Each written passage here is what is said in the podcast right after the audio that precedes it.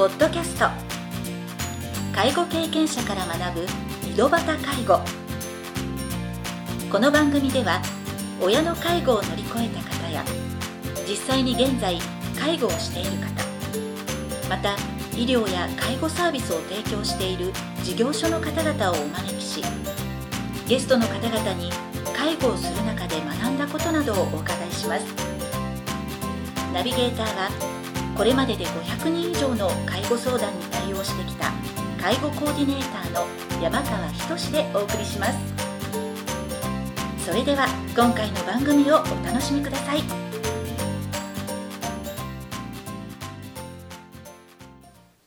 皆さんこんにちは。第85回目の井戸端介護を始めます。これから要介護認定における認定調査を受ける際のポイントについてお話ししていくのですが今回はその前に要介護認定の申請方法から説明します。介護保険が施行されて20年が経過しましたのでどのようなサービスが受けられるのかについてはなんとなく知っているという人はたくさんいると思います。ただ介護サービスは実際にどうすれば利用できるのかこの流れをきちんと把握されている人はそれほど多くはいないのではないでしょうか。というより当たり前のことですが介護保険制度は必要性が高まった時に初めて利用するものです。ですので親が元気なのに子供が介護保険制度のことを調べたり申請しようとしたりはしません。つまり親が介護状態にならない限り介護サービスを利用するまでの流れを知っておく必要がないのです。こうしたことから介護サービスを一度も利用したことがない人はどのような手続きが必要になるかが分かりません。ただそれでは困るだろうからといって役所の担当者の方から介護保険の申請を進めてくるというようなことはありません。申請するかどうかは個人の意思に委ねられています。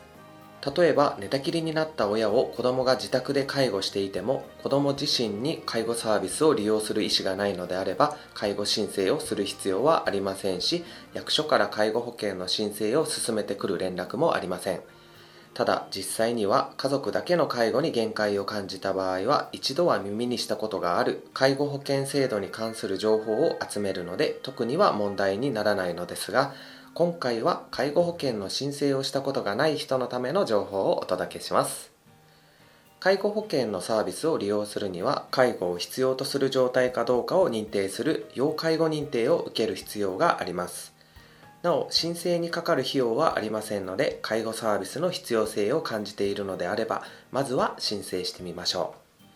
ただ第82回目の番組でも説明しましたが介護保険のサービスは誰でも利用できるわけではありません。年齢でいうと65歳以上の人もしくは介護保険で定められている特定疾病を患っている40歳以上の人が対象となりますのであらかじめご了承ください。まず要介護認定の申請は介護を必要としている方の住民票がある市区町村の役所で行います。地域によって名称は異なりますが役所の介護保険課などが申請の窓口になります。なお申請の手続きができるのは介護サービスを利用する本人や本人の家族だけではありません。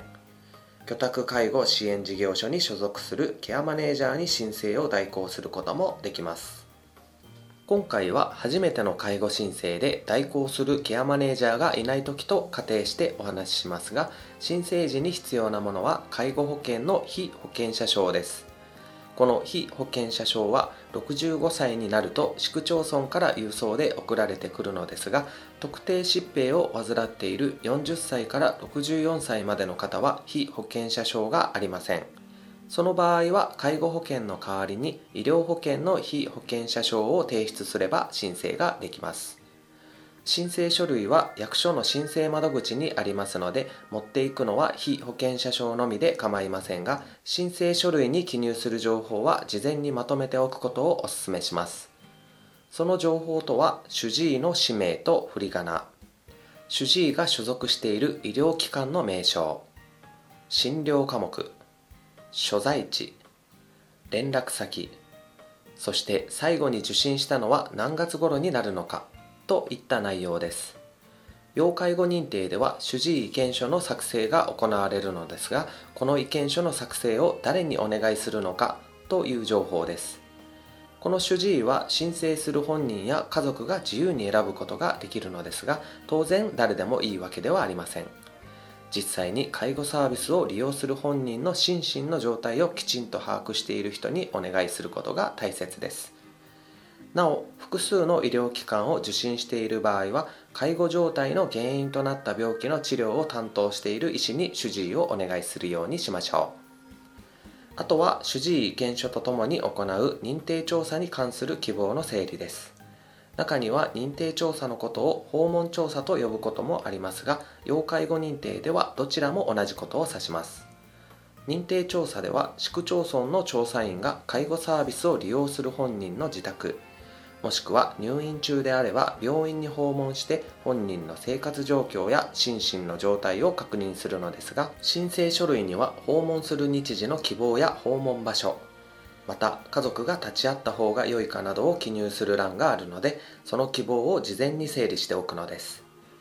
例えば本人が認知症を患っており調査員の質問に対してきちんとした受け答えができないのであれば認定調査の日時は本人の希望ではなく家族が立ち会える日時の希望になります。認定調査は平日の日中になりますので仕事をされている方は休みが取りやすい曜日などを記入するようにしましょう。なおこの記入欄はあくまで本人や家族の希望を書くためのものです。立ち会う家族に何の連絡もなく一方的に認定調査の日時が決まることはありませんのでご安心ください。介護申請の手続きについては今回お話ししたことを押さえておけば大丈夫です。簡単ですよね。次回からは認定調査を受ける際のポイントについて認定調査で質問されることを事前に把握する。調査員からの質問に対する回答を事前に考えておく。認定調査を受ける時の注意点の3つに分けて解説します。それでは次回の配信をお楽しみに。今回の番組はいかがでしたか？この番組ではリスナーの皆様からのご質問なども受け付けております。メールアドレスはひとしの h 小文字で h. 山川19アットマーク gmail.com h. 山川19アットマーク gmail.com ですそれでは次回の配信をお楽しみに